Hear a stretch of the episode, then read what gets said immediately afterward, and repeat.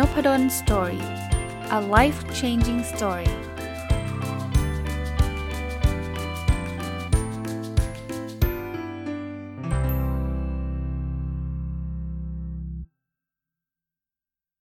สวัสดีครับ ยินดีต้อนรับเข้าสู่นพดล story พอดแคสต์นะครับ วันนี้เอาหนังสืออีกเล่มหนึ่งมารีวิวครับ เป็นหนังสือที่ชื่อว่าทุกสิ่งที่เกิดขึ้นล้วนมีความหมายจากคนเขียนคือคุณนิ้วกลมนะครับ บอกว่าได้หนังสือเล่มนี้มาตั้งแต่ช่วงปิดโควิด -19 นะครับ ช่วงนั้นเนี่ยก็จะเรียกว่าได้มีโอกาสได้อ่านหนังสือหลาย ๆ เล่มเลยนะครับ แต่ว่ายังไม่ได้มีโอกาสมารีวิว แล้วต้องบอกว่าหนังสือของคุณนิ้วกลมนะหนังสือแนว ๆ แบบนี้รีวิวยากเหมือนกันนะ คือผมมาเป็นแฟนหนังสือคุณนิ้วกลมนะครับ แล้วก็อ่านมาอาจจะไม่ได้เคลมว่าอ่านทุกเล่มนะครับ แต่ว่าอ่านมาเยอะมากนะครับแล้วมันได้ข้อคิดดี ๆ นะครับหนังสือเล่มนี้เป็นอีกเล่มหนึ่งที่ผมอ่านแล้ว เรียกว่าอ่านอ่านแล้วเพลินมากนะในขณะเดียวกันเนี่ยนอกจากความรู้สึกที่มันเพลินแล้วเนี่ยมันยังมีความรู้สึกที่แบบเออมันลึกซึ้งอะอารมณ์แบบนั้นก็แล้วกัน คราวนี้ผมอยากจะรีวิวแบบนี้ก็แล้วกันนะครับ ผมอาจจะเลือกมาในบางหัวข้อ หรือบางธีมที่คุณนิ้วกลมได้ได้เขียนไว้นะอันแรกสุดเลย โดยโดยยังไม่ได้เปิดหนังสือเลยเนี่ยนะผมมีความประทับใจอันหนึ่งที่คุณนิ้วกลมพูดถึงคือเรื่องของคุณแม่นะครับ คือคุณนุกรมก็เล่าให้ฟังนะครับว่าในหนังสือบอกว่าคุณแม่เนี่ยก็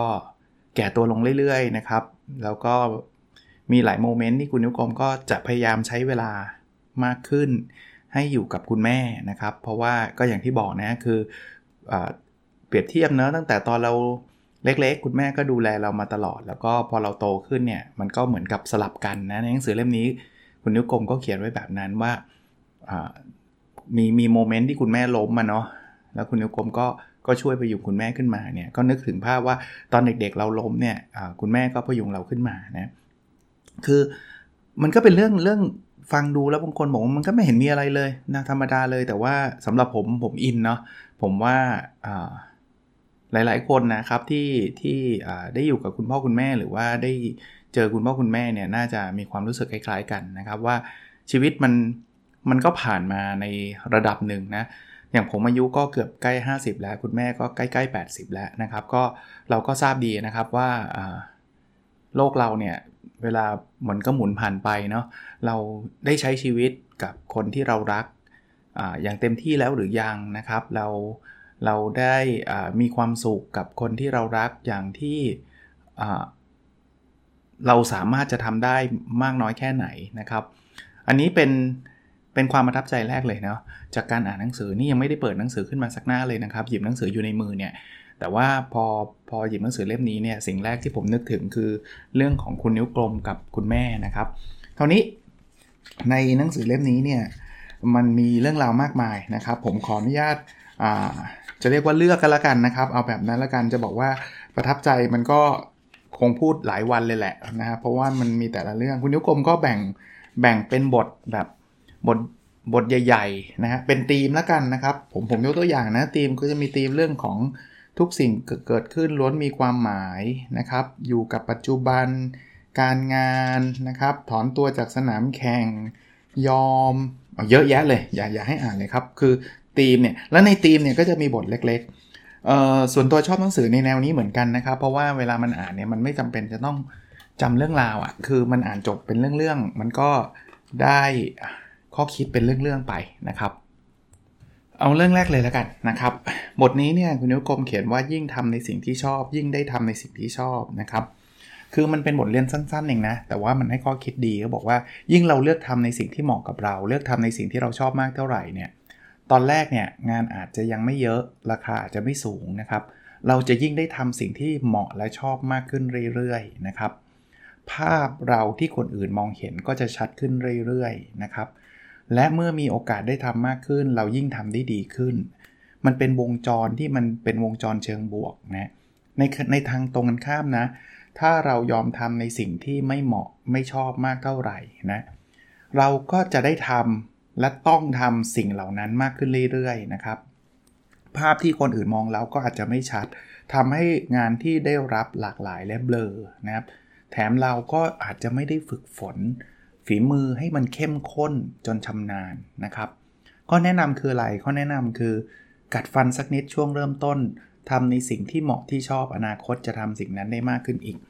คือผมชอบเรื่องนี้ครับ แล้วผมเห็นด้วยนะจริงๆ concept ผมผมพยายามโยงเข้ามาในสิ่งที่ผมคุ้นเคยแล้วกันนะคอนเซปต์ OKR เนี่ยก็เป็นหนึ่งใน concept ที่ให้เราโฟกัสถ้าเราเก่งแบบสเปะสปะ ถ้าเราทำมันเป็น 20-30 เรื่องเนี่ย คือช่วงแรกเราอาจจะ explore ได้ครับ explore คือสำรวจนะครับ ก็คือลองทำนู่นลองทำนี่เยอะแยะ แต่แต่สุดท้ายเนี่ยผมคิดว่าจะทำ20-30 เรื่องเนี่ยเราจะทำได้ไม่ดีสักเรื่อง แล้วสุดท้ายเนี่ยนะเราภาพเราจะไม่ชัดอย่างที่คุณนิ้วกลมเขียนนั่นคือพอมันไม่ชัดเนี่ยเราก็อาจจะทำเรื่องสเปะสปะไปหมด แล้วแถมเราไม่ชอบด้วยลองคิดภาพดูนะครับผมผมพูดแบบนี้บางคนก็บอกว่าก็มันเลือกไม่ได้หรืออะไรกก็ผมก็เข้าใจในเรื่องของ ของข้อจำกัดนะครับ แต่ว่ามันก็เป็นข้อแนะนำก็แล้วกัน ถ้าท่านมีโอกาส ท่านสามารถเลือกได้ลองทำภาพของท่านให้ชัดนะครับก็จะดีมากนะครับคราวนี้มาถึงบทอีกบทหนึ่งนะเป็นบทต่อเนื่องนะ เป็นบทที่ชื่อว่าหลงไหลเนาะถ้าถ้าแปลเป็นไทยไอ้แปลเป็นภาษาอังกฤษก็อาจจะบอกว่าเป็นแพชชั่นเนาะคือคุณนิ้วกลมก็เล่าบอกว่าช่วงนี้ได้กินได้เจอคำนี้บ่อยมากนะครับ บอกว่าถ้าเราทำในสิ่งที่มีแพชชั่น ถ้าเราทำในสิ่งที่เราหลงไหล เราก็จะทำสิ่งนั้นได้ดีนะครับอันนี้มันก็เวลาเราพูดถึงความหลงไหลเนี่ย บางคนก็บอกว่า เฮ้ย มันอาจจะไม่ได้ชีวิตมันอาจจะไม่ได้โชคดีขนาดนั้นเนาะ ได้ไปทำสิ่งที่เราชอบมากที่สุดนะ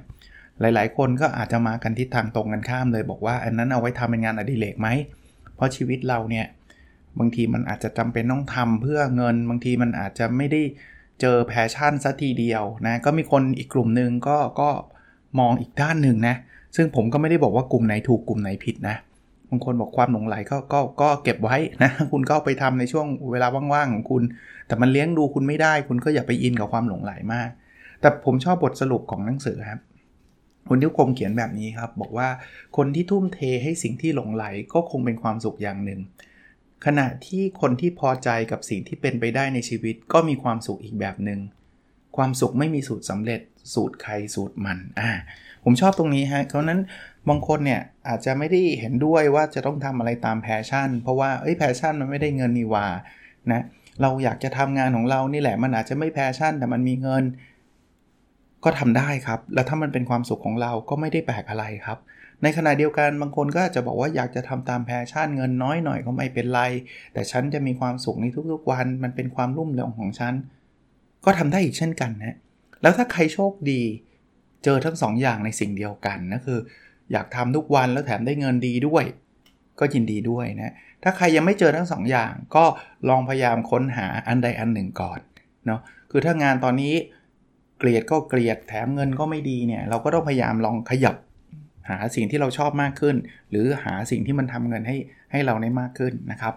ก็สูตรใครสูตรมันอย่างที่บอกนะฮะบทถัดไปที่ผมชอบนะครับ ชื่อว่าซ้อมหนักใช้ชีวิตเรียบง่าย แล้วคุณจะเป็นอิสระนะครับ คือในบทนี้เขาก็มีตัวอย่างเยอะแยะเลยนะครับ ไม่ว่าจะเป็นคลิปโชเก้ซึ่งเป็นนักวิ่งมาราธอนชื่อดังระดับโลกนะครับ ไม่ว่าจะเป็น ไมเคิลเฟลด์นะครับหรือหลาย ๆ คนนะคือคนเหล่านี้เนี่ยมีสิ่งที่คล้าย ๆ กันอยู่อย่างหนึ่งคือเขาเป็นคนที่ซ้อมหนักมากนะครับ คราวนี้ประเด็นคือบทเรียนแล้วกันนะครับ บทเรียนที่ได้จากอันนี้คืออะไรนะเขาบอกว่า คุณนิคมเขียนบอกว่าชีวิตที่น่าพิสมัยเนี่ยก็คือเมื่อเราชอบหรือรักในงานใดเราซ้อมให้หนัก ใช้เวลากับมันให้มากกว่าที่คนทั่วไปใช้ มีช่วงเวลาอันเป็นสุขอยู่ในการอยู่คนเดียวซึ่งเรียบง่ายและธรรมดา ในบางเวลาก็นำตัวเองไปปล่อยพลังให้โลกเห็นทำในสิ่งที่เป็นประโยชน์ เป็นแรงบันดาลใจให้กับผู้อื่นนะครับ ไม่ต้องยืนเด่นในแสงสว่างตลอดเวลา รู้ดีว่าเรากำลังทำอะไรขณะเก็บตัว โอบรับด้านเงียบของตัวเองโดยไม่หวั่นไหวกับโลกที่ผู้คนพยายามตะโกนให้คนหันมามอง ผมชอบตรงนี้ครับ คือเอางี้เริ่มต้น keyword คำแรกคือทำในสิ่งที่เรารักและลุ่มหลงนะ ซึ่งอย่างคุณนิ้วกลมก็อาจจะมีการวิ่งมาราธอนใช่ไหมผมก็เห็นปัจจุบันผมก็ยังเห็นอยู่ใน Facebook นะครับอยู่วิ่งยังซ้อมยังอะไรอยู่เนาะนะครับก็ซ้อมให้หนักนะแต่คำว่าซ้อมหนักเนี่ยเขาไม่ได้เต็มด้วยความทุกข์นะตรงกันข้ามนะคือการเต็มด้วยความเต็มไปด้วยความสุขนะครับ แล้วใช้เวลากับมันให้มากกว่าคนทั่วไปใช้ คือคืออาจจะไม่ได้หวังรางรางวงรางวัลอะไรมากมายนะแต่แต่พอมันซ้อมหนักเรามีเวลามากขึ้น แน่นอนสิ่งที่มันเกิดขึ้นตามคืออะไร คือคือฝีมือถูกไหมมันก็จะทำให้ฝีมือเราดีขึ้น แล้ว ใช้เวลาอันเป็นสุขอยู่กับการอยู่คนเดียวนะไม่จำเป็นต้องอยู่ในสปอตไลท์ตลอดเวลาผมชอบตอนนี้ฮะคืออย่างอย่างคุณนิ้วกลมเนี่ยก็อาจจะมีการใช้คำว่าอะไรนะ ออกไปปล่อยพลังให้โลกเห็น ปล่อยพลังให้โลกเห็นเช่นอาจมีงานวิ่งมาราธอนก็ออกไปวิ่ง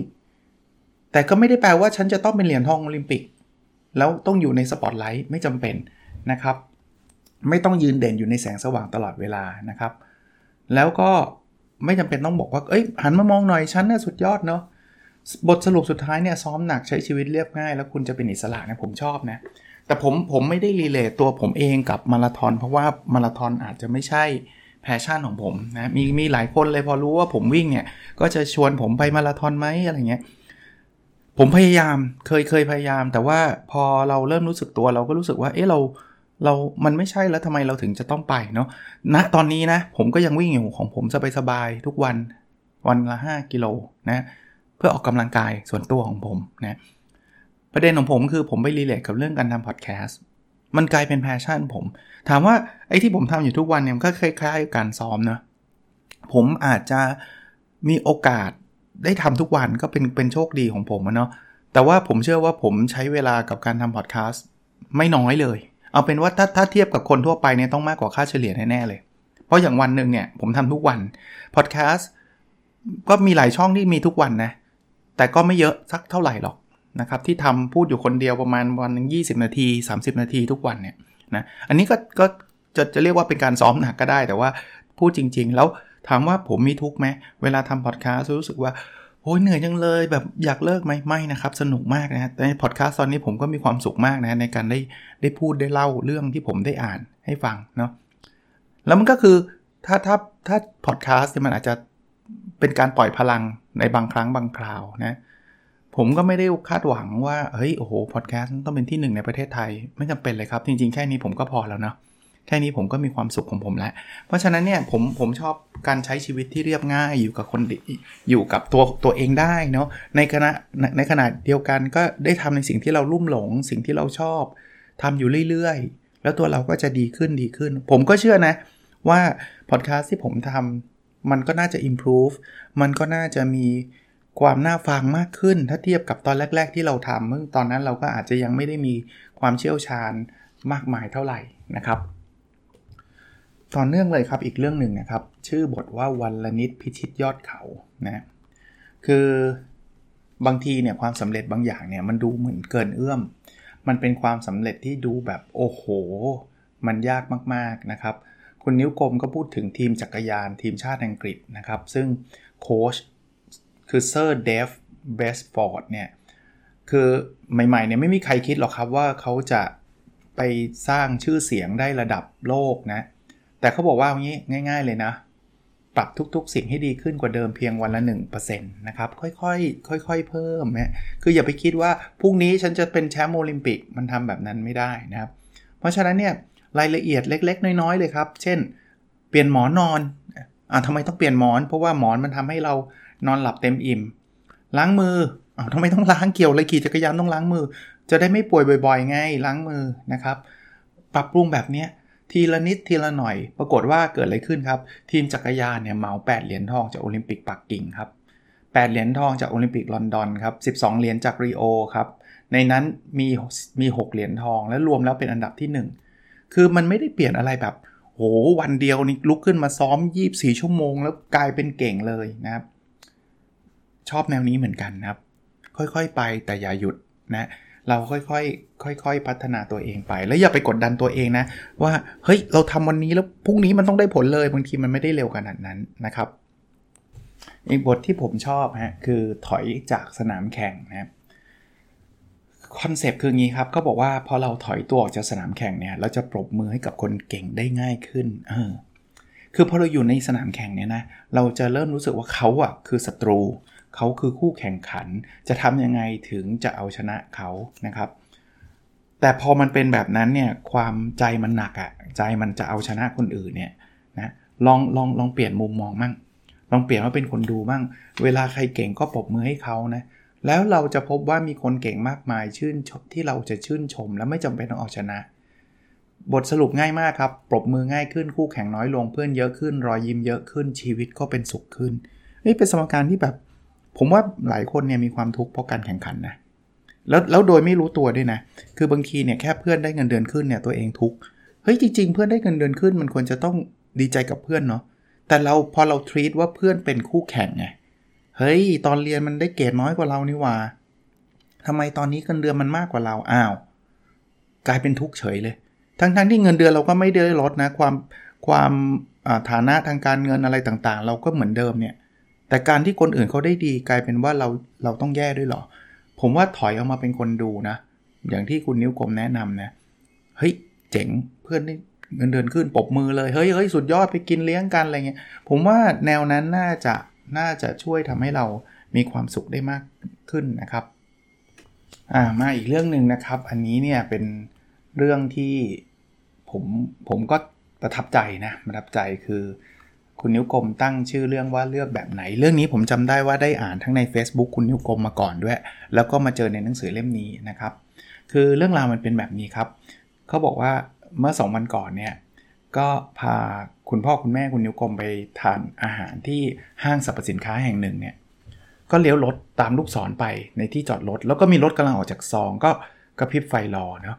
แต่ว่าพอทันใดนั้นเองเนี่ยเงยหน้ามามันมีรถอีกคันขับย้อนสอนมาเฉยเลย มากระพริบไฟรออยู่เช่นกันเนาะซึ่งเอาตามความถูกผิดเนี่ยนะคุณนิ้วกลมต้องถูกเพราะว่ามาถูกทางไงนี่มันมามันมันมาสวนทางไงนะครับ แต่คันนั้นก็เหมือนกับไม่ยอมอะจะมาบอกว่าของของของของฉันนะครับอพอรถคันนั้นออกเนี่ยคุณนิ้วกลมก็กำลังจะไปจอดเนาะแล้วคันนั้นก็เลยแบบเริ่มเริ่มเริ่มกดเกี้ยวละนะรถกระจกลงนะครับ ป้าหรือคุณพ่อคุณนิ้วกลมก็บอกว่าเรามาถูกทางนะ แล้วผมคุณนิ้วกลมก็บอกว่าถอยจอดไปครึ่งคันละแต่ปรากฏว่าสุดท้ายตัดสินใจขับออกมาครับ แล้วก็เอาที่จอดให้เขาคนนั้นไปเลย แล้วก็บนหาที่จอดกันอีกไม่กี่นาทีก็ได้จอด แล้วก็ลงไปกินข้าวอย่างมีความสุข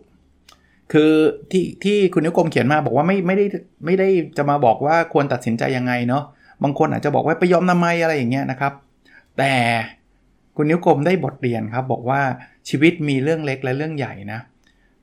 เราไม่จำเป็นให้ทำต้องทำให้ทุกเรื่องเป็นเรื่องใหญ่นะครับ สิ่งที่คุณนิ้วกลมได้กลับมาคือการที่ได้กินข้าวกันอย่างอร็ดอร่อย ถ้าวันนั้นคุณนิ้วกลมไม่ยอมนะก็คงเกิดการทะเลาะเบาแหวงกันด่ากันนู่นนี่นั่น การกินข้าวก็ไม่อร่อยนะครับ เพราะฉะนั้นเนี่ยบางทีเนี่ยการเป็นฝ่ายถูกต้องกับการเป็นฝ่ายสบายใจเนี่ย คุณนิ้วกลมเขาบอกว่าเลือกอย่างหลังดีกว่านะ ผม มันตรงกับ concept ที่ผมก็เคยเล่านะครับว่าถ้ามันไม่ใช่เรื่องใหญ่เรื่องโต มันไม่ได้เป็นเรื่องผิดกฎหมาย หรือมันไม่เรื่องผิดจริยธรรมอะไรเงี้ยถูกต้องกับมีความสุข ผมเลือกมีความสุขนะผมก็เป็นคนคล้ายๆแบบนี้เหมือนกันก็เลยอ่านแล้วรู้สึกอินนะรู้สึกชอบก็คือ ถ้าถ้ามันจะต้องการขนาดนั้นเป็นผมผมก็ผมขับผ่านไปเลยแหละนะเอาไปเถอะนะครับ มาอันถัดไปนะ ชื่อบทชื่อว่าคาถาเบาใจนะครับ ผมจำได้ว่าได้เคยฟังคุณเอนิ้วกลมเนี่ยนะครับ น่าจะพูดในงาน Super Productive ที่เป็นแขกของคุณแท็บรวิทเมื่อประมาณปี 2019 มั้งครับ ถ้าจำไม่ผิดนะนะ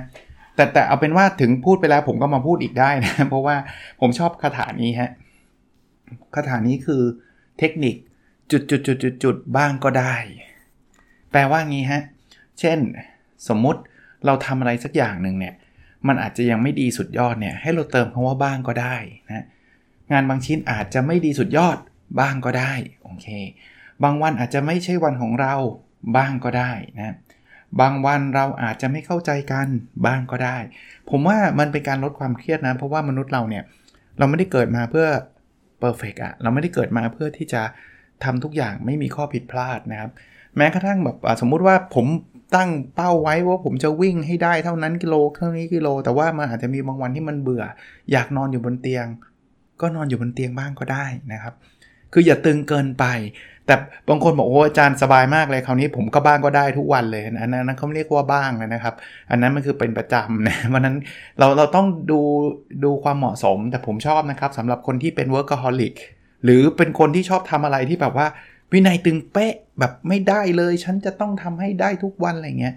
ใส่เขาว่าบ้างก็ได้แล้วมันก็จะผ่อนคลายลงนะครับ อันนี้ก็เป็นบทเรียนออีกบทหนึ่งที่เป็นข้อเตือนใจนะครับคือ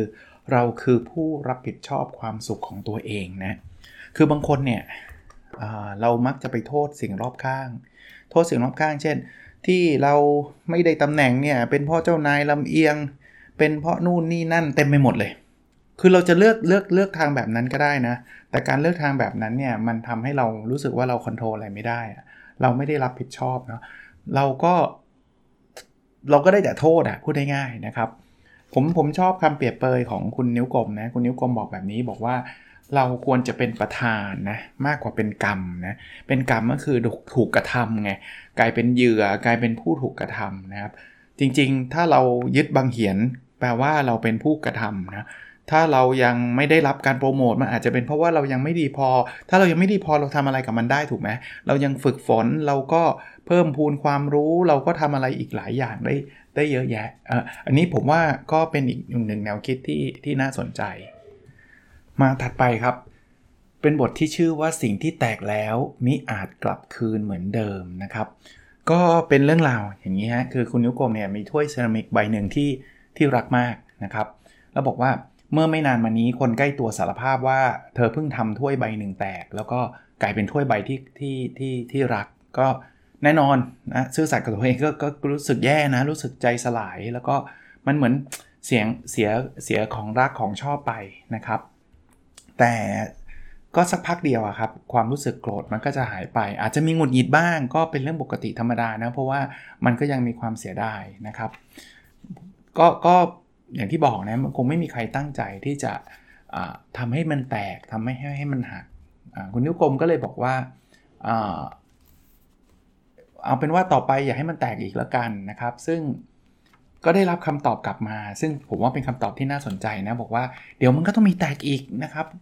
มันเป็นแบบนี้แหละนะครับ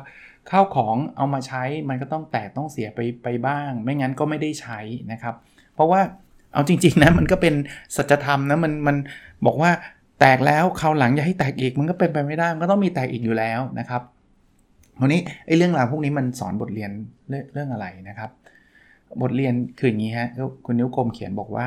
หากลองคิดดูดีๆเนี่ยเวลาเราทำของรักแตกหรือพังด้วยมือตัวเอง แม้จะเสียดายอยากตีอกโชกหัวตัวเองแค่ไหน เรามักให้อภัยตัวเองได้อย่างรวดเร็วอ่าเราทำแตกนะ เราก็รู้สึกเสียดายนะ แต่เราให้อภัยตัวเองได้อย่างรวดเร็ว เพราะเรารู้อยู่แก่ใจว่าเราพลาด แต่กับคนอื่นแม้กระทั่งคนที่เรารักเนี่ยนะเราให้อภัยได้ยากกว่า เรามักจะโทษคนอื่นแรงกว่าโทษตัวเอง เฮ้ยทำไมเธอไม่ระมัดระวังทำไมเธอไม่สนใจนะครับ คุณนิ้วก็บอกเนี่ยคือเป็นเรื่องที่ความสัมพันธ์สอนเรานะการอยู่ร่วมกัน 2 คนคือการยอมรับและให้อภัยเมื่อคนเมื่อใครสักคนเผลอทำสิ่งที่เรารักแตกสลายไป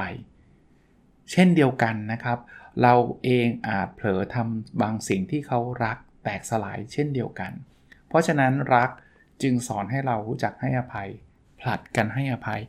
ผมผมว่าเป็นคำสอนที่ดีหรือว่าจะเป็นข้อคิดอย่าเรียกว่าคำสอนเลยนะจะเรียกว่าเป็นข้อคิดที่ดีมากๆนะครับสำหรับการใช้ชีวิตคู่เนาะบางคนอาจจะบอกว่าความสัมพันธ์ที่เล้าฉานมันกลับมาเหมือนเดิมไม่ได้แล้วล่ะนะครับคุณนุกรมคิดอีกแบบหนึ่งครับ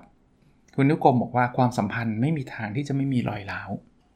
จริงๆมันต้องมี แล้วยิ่งเวลาผ่านนานขึ้นเนี่ยรอยร้าวยิ่งมากขึ้นด้วย เออ แต่มันเป็นธรรมชาติตามการเวลาครับนะเพียงแต่ว่าความสัมพันธ์มันไม่ใช่ถ้วยชามฮะถ้วยชามมันล้าวมันแตกแล้วมันใช้งานไม่ได้ แต่ความสัมพันธ์เนี่ยรอยร้าวต่างๆเนี่ยบางทีมันทำให้ความสัมพันธ์ดูสมจริงขึ้น คือคือมันไม่มันไม่เฟกอะ ถ้าเราจะบอกว่าเอ้ยเราไม่เคยมีข้อขัดแย้งกันเลยตลอดชีวิตอะไรเงี้ยมันมันแทบจะเป็นไปไม่ได้เนาะนะครับหรือเขาบอกว่าไม่เหมือนตอนที่เราเพิ่งคบหากันนี่ทุกอย่างมันดีกันไปหมดเนี่ยมันมันมันไม่ไม่สมจริงนะครับ แต่ยิ่งมากเนี่ยเรายังคงใช้งานอยู่ยิ่งแสดงถึงความเข้าอกเข้าใจยอมรับ แล้วให้อภัยกันที่สั่งสมกันมาเนิ่นนานเนาะบอกว่าความสัมพันธ์ ไม่ใช่ภาชนะ ไม่ใช่ถ้วยชามนะรอยร้าวที่ผ่านการให้อภัยกับยิ่งทำให้ความสัมพันธ์นั้นแข็งแกร่ง ข้อสรุปนะครับ ผมผมชอบคำนี้นะครับ บอกว่าผู้จะมีความรักได้ต้องรู้จักให้อภัย และเมื่อให้อภัยหัวใจของเราก็เริ่มรู้จักความรัก คือไม่ใช่เป็นหนังสือเรื่องความรักอะไรมากมายนะ แต่ว่ามันอ่านแล้วมันทำให้เราได้คิดนะครับ ถ้าใครตอนนี้ทะเลาะกับคนข้างๆตัวอยู่ ก็ลองฟังอันนี้ดูเผื่อจะช่วยได้นะ บางทีางคนบอกก็เนี่ยให้อภัยเขาเขาก็ไม่รู้จักจำอะไรเงี้ยผมผมก็เข้าใจแหละ บางทีมันมีความหงุดหงิดมีความโกรธนะครับ แต่ถ้าเกิดเรายัง value ความสัมพันธ์มากกว่าอย่างอื่นเนี่ยก็ให้อภัยแล้วให้อภัยมันไม่ได้แปลว่าทำให้ตัวเขาตัวคนอื่นดีขึ้นนะ จริง ๆ มันทำให้ใจเราเบาลงนะครับ อันนี้ก็เป็นอีกหนึ่งบทที่ชอบนะฮะอีกบทหนึ่งจริง ๆ มันใกล้ใกล้ปีใหม่จะบอกว่า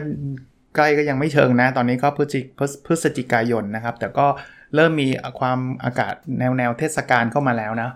นะถึงแม้ว่าปีนี้มันอาจจะเป็นปีที่แบบสับสนวุ่นวายกันเยอะมากนะจากโควิด -19 อะไรต่างๆ แต่ว่าชอบชอบเรื่องนี้ครับ 5 ของขวัญสำหรับคนที่คุณรักอ่าถ้าถ้าผมหยุดตรงนี้แล้วผมถามบอกว่าเฮ้ยถ้าเราจะให้ของขวัญกับคนที่เรารักในวันปีใหม่เนี่ยเราอยากให้อะไรอ่าท่านลองคิดเนาะบางคนก็อาจจะคิดบอกอยากให้เสื้อกีฬารองเท้าวิ่งหรืออะไรก็ว่ากันไปนะ แต่ลองดูของขวัญในหนังสือเล่มนี้นะครับ ข้อแรกคือความจริงใจ แหมบางคนบอกแหมเวอร์เลยเนาะแบบทุ่งหญ้าลาเวนเดอร์หรือเปล่าไม่นะความจริงใจนี่คือของขวัญชั้นยอดเลยเนาะนะครับ อันที่2ครับคือการไม่ตัดสินไม่ไปจัดนะครับว่าทำไมเธอถึงไม่ทำอย่างนั้นทำไมเธอถึงไม่ทำแบบนี้ ถ้าฉันเป็นเธอท่านจะทำแบบนั้น อย่าอย่าทำนะครับ อย่าทำเพราะเราก็ไม่ใช่เขานะบางคนบอกแหมสองข้อนี้มันจับต้องยากจังเลย เอาแบบที่จับต้องได้หน่อยที่อาจารย์อยู่ดีๆ ผมเดินบอกแฟนบอก เธอเธอผมให้ความจริงใจมันก็ไม่ไม่ใช่ใช่ไหมหรือเธอเธอผมไม่ตัดสินเธอนะมันก็มันมันก็ลำบาก แต่ว่า 2 ข้อนี้ไม่ใช่ว่าไม่สำคัญนะ จริง ๆสำหรับผมมันไม่ใช่แค่ของขวัญนนะมันคือสิ่งที่เราควรปฏิบัติเป็นประจำอะทั้งความจริงใจและการไม่ตัดสินเนี่ยเอาแต่จับต้องได้นะ ข้อ 3 คือกอดครับ เอาเอาวงเล็บไว้นิดหนึ่งนะครับสำหรับคนที่เรากอดได้นะ ไม่ใช่แบบว่าผมชอบผู้หญิงคนนี้เขายังไม่ทันรู้จักเลย แต่ว่าอาจารย์นพดลบอกว่าต้องให้ของขวัญเขาเดินเขาไปกอดอาจจะโดนตบได้นะแต่ว่าการถ้าสนิทกันมากพอเนี่ยการกอดเนี่ยเป็นเป็นสิ่งที่ดีนะ คุณพ่อคุณแม่เนี่ยกอดเลยฮะหรือใครมีสามีภรรยาในกอดเลย ลูกๆกอดเลยนะนั้นเราเอาง่ายๆเลยครับกอดไม่ต้องพูดอะไรมากนะ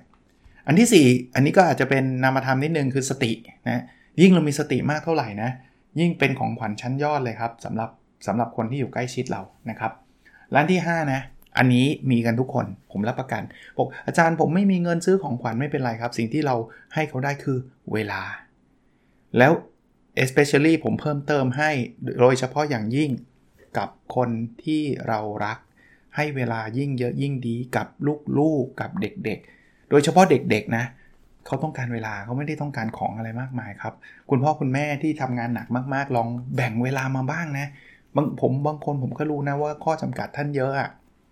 ท่านอาจจะมีข้อจำกัดทางด้านการเงิน ท่านอาจจะมีข้อจำกัดทางด้านการงานอะไรเต็มไปหมดเนี่ย ผมก็เข้าใจผมก็ไม่ได้บอกว่าจะต้องใช้เวลาทั้งหมดเอามาให้ให้ลูกหมด แต่ว่า ถ้าท่านยังมีเวลาไปเล่นเน็ตไปดู Netflix ท่านยังมีเวลาไปเล่นโซเชียลต่างๆ ลองแบ่งเวลาพวกนั้นน่ย มาอยู่กับลูกท่านจริงๆนะบางคนบอกผมก็อยู่กับลูกเนี่ยแต่ต่างคนต่างเล่น Netflix ดู Netflix ต่างคนต่างดูโซเชียลกันเนี่ยก็อาจจะไม่ใช่เวลาที่ดีเนาะอันนี้ก็เป็นของขวัญนนะลองลองไปพิจารณากันดูครับ อันถัดไปนะครับเป็นบทที่ชื่อว่าองค์ประกอบของความรักนะหลายคนอาจจะแบบอาจจะอยู่ในรุ่นวัยหนุ่มสาว หรือว่าไม่ต้องวัยหนุ่มสาวก็ได้วัยวัยผมนี่แหละนะเอ้ยความรักมันคืออะไรนะครับ คุณนิ้วกลม อ้างอ้างอิงถึงคุณอีริกฟรอมนะครับเป็นนักจิตวิทยาชาวเยอรมันนะบอกว่าความรักเนี่ยมันมีอยู่ 4 องค์ประกอบเออผมอ่านแล้วรู้สึกเออใช่ว่ะคืออันที่1นนะคือการดูแลใส่ใจ คนรักกันเนี่ยเราจะจะเราจะดูแลใส่ใจซึ่งกันและกันลงได้ง่ายนะแม่กับลูกอย่างนี้ เคยเห็นคุณแม่ที่ไม่สนใจลูกแม่ไม่ดูแลแม่ลูกลูกป่วยก็ปล่อยปล่อยลูกไปเฉยๆไหมไม่เคยผมไม่เคยนะเขาก็จะดูแลใส่ใจพยายามอยากทำให้ลูกหายนะ ความอันที่ 2 คือความรับผิดชอบครับ ถ้าเรารักใครเนี่ยเราจะเราจะรับผิดชอบกับกับความรู้สึกหรือความทุกข์ความสุขของคนคนนั้นนะครับ คือรับผิดชอบทั้งทางร่างกายและจิตใจนะครับ อันที่ 3 คือความนับถือฮะถ้าเรารักใครเราจะนับถือคนนั้น เราจะให้เกียรติคนนั้นนะครับ อันที่ 4 คือเราคือการรู้จักครับ เขาบอกเราจะนับถือใครไม่ได้หรอก ถ้าเราไม่รู้จักเขาอย่างแท้จริงนะความรักคือการดูแลใส่ใจความรับผิดชอบความนับถือและการรู้จักเนาะก็เป็นคำง่ายๆนะบางทีเราก็อาจจะไม่ได้ไม่ได้ทันคิดนะครับ มาถึงอีกบทหนึ่งที่ชอบนะครับคือชื่อบทชื่อว่าช่วงเวลาท้องฟ้าสีวานิลานั้น เราไม่รู้ว่ามันสิ้นสุดตอนไหน โหชื่อก็แบบสุดๆเนาะสุดๆ แต่ว่าชอบคำนี้ครับของคุณมาร์คทเวนนะครับเพื่อบอกว่ามาร์คทเวนบอกว่าชีวิตสั้นจงแหกกฎระเบียบ อภัยให้เร็วจุมพิตช้าๆรักให้จริง หัวเราะงอหาย แล้วอย่าเสียใจกับสิ่งใดก็ตามที่ทำให้คุณยิ้ม 20 ปีจากนี้ไปคุณจะผิดหวังจากสิ่งที่ไม่ได้ทำมากกว่าสิ่งที่ได้ทำดังนั้น โยนเชือกรั้งใบออกไปแล่นไปจากท่าเรือที่ปลอดภัย กลางบินอะโทษโทษทีครับ กลางใบกินลมให้เต็มที่ไปสำรวจ ไปฝันไปค้นพบ คือเป็นบทเรียนที่สอนให้เรากล้าใช้ชีวิตอะครับออย่างที่บอกนะว่าเรามักจะเสียใจกับสิ่งที่เราไม่ได้ทำมากกว่าสิ่งที่เราได้ทำนะครับ คุณนิ้วกลมมาบอกว่าขอบิดเป็นคำพูดของตัวเองนิดนึงนะครับ บอกว่าอภัยให้เร็ว จูบช้าๆ หัวเราะดัง ๆ อย่าไปเสียใจกับสิ่งที่ทำไปแล้วนะครับคำว่าอภัยหมายถึงอภัยให้กับตัวเองได้ คืออย่าไปยึดติดกับอดีตนะ ถ้าสำหรับผมนะ แล้วเราก็ใช้ชีวิตให้มันดีที่สุดอะตามที่ทำตามที่ควรจะเป็นนะครับ มันบทนี้ลงเอยด้วยคำพูดที่ดีนะ คือเรามาใช้ชีวิตให้มีความสุขกันเถอะนะ ผมก็อยากจะเป็นส่วนหนึ่งเล็ก ๆ ก็แล้วกันนะครับ ในการกระตุ้นอยากให้คนได้ลุกขึ้นมาได้ใช้ชีวิตให้มีความสุขนะ ท่านฟังผมวันนี้นะขอให้มันเป็นส่วนเล็กๆ ส่วนหนึ่ง ถ้าใครฟังตอนเช้าเห็นมีหลายคนเขียนมาบอกว่า ฟังตอนขับรถไปตอนเช้าก็ก็อาจจะ เป็นจุดเริ่มต้นที่ดีของชีวิต แล้ววันนี้ก็เป็นอีกหนึ่งวันที่เป็นความสุขของเรานะครับมีข้อแนะนำหนึ่งนะในบทนี้ชื่อว่าให้ธรรมชาติล้างทุกนะคือคุณนิ้วกลมเล่าให้ฟังบอกว่าบางทีเนี่ยเราอาจจะเครียดกับหลาย ๆ เรื่องหลาย ๆ อย่างเนาะแล้วบางทีธรรมชาติมันช่วยเยียวยาได้นะในญี่ปุ่นเนี่ยเขามีกิจกรรมที่เรียกว่าอาป่าอาป่า หรือภาษาญี่ปุ่นนะชินรินโยกุ คือเอาตัวเข้าไปใกล้ธรรมชาตินะครับ เดินไปในป่าหรืออะไรแบบนี้นะครับ ลองทดลองดูอย่างนี้นะครับ ในหนังสือก็บอกว่าลองถอดรองเท้าเดินเล่นบนพื้นหญ้า บางทีก็มีความสุขเพิ่มขึ้นแล้วนะครับ เพราะว่าพวกนี้มันมันมีวิทยาศาสตร์นะ คือสมองหลั่งสารเซโรโทนินทำให้อาการซึมเศร้าลดลงนะครับ หรือแก้อาการซึมเศร้านะ เพราะนั้นถ้าใครอยู่กับเมืองสุดๆเนี่ยลองลองหาสวนสาธารณะลองหาอะไรสักอย่างนะครับที่จะ ใช้เวลาคือคือไม่ต้องใช้เวลาอะไรเยอะ แต่ผมคิดว่าบางทีเนี่ยลองลองเลิกมองจอบ้างนะ พาตัวไปอาบธรรมชาติบ้าง ผมว่าก็เป็นอีกหนึ่งทางเลือกที่ที่ไม่เลวนะครับ เป็นทางเลือกที่ดีทางหนึ่งเลยแหละ อีกบทที่ชอบนะ จริงๆก็ชอบหลายบทแหละครับ แต่ถ้าเกิดผมพูดทุกบทก็อย่างที่บอกนะก็คงไม่จบแน่ๆ เป็นชั่วโมงแน่ๆนะครับบทนี้ชื่อว่าดีไม่ดีก็ดีทั้งนั้นนะบทนี้เนี่ยเขียนตอนปลายปีนะครับ ก็บอกว่าตอนปลายปีเนี่ยคนก็จะตั้งเป้าหมายกันนะ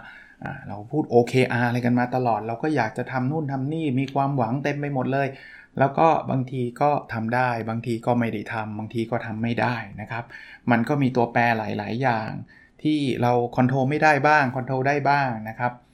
คราวนี้บางคนก็จะทุกข์ใจว่าเฮ้ยโห เราทำไม่ได้ว่าเราชีวิตไม่ได้สวยหรู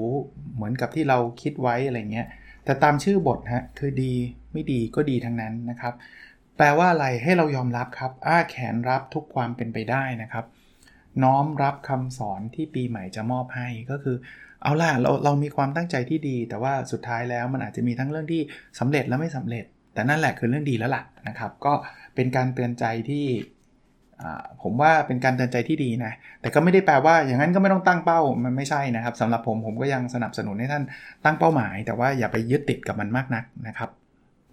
เอาละครับ ผมว่าก็น่าจะได้เวลาพอสมควรนะ ใช้เวลาก็เกินกว่าเวลาเฉลี่ยที่ผมรีวิวหนังสือนะครับ หนังสือชื่อว่าทุกสิ่งที่เกิดขึ้นนั้น เอ้ยเอาใหม่ ทุกสิ่งที่เกิดขึ้นล้วนมีความหมายของคุณนิ้วกลมสำนักพิมพ์คูปนะครับ พิมพ์มาแล้ว 9 ครั้งนะ นี่ผมเพิ่งไม่ได้เพิ่งหรอกก็ซื้อตอนโควิด -19 จะไม่ใช่หนังสือใหม่มาก แต่ว่าก็ก็ไม่ได้เก่ามากนะครับ ก็เร็วๆนี้แหละนะครับ เพราะว่าจำข้อเขียนหลาย ๆ ข้อเขียนได้นะครับ ก็แนะนำนะครับ ตอนนี้น่าจะยังมีจำหน่ายอยู่ หรือไม่มีก็เข้าไปในเพจ r a l Finger น่าจะติดต่อได้เลยแหละนะครับ โอเคนะครับ หวังว่าจะเป็นอีกหนึ่งตอนที่เป็นประโยชน์กับทุกท่านนะครับ แล้วเราพบกันใน episode ถัดไปครับ สวัสดีครับ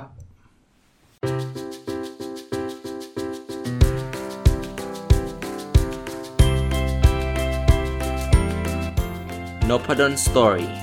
a life changing story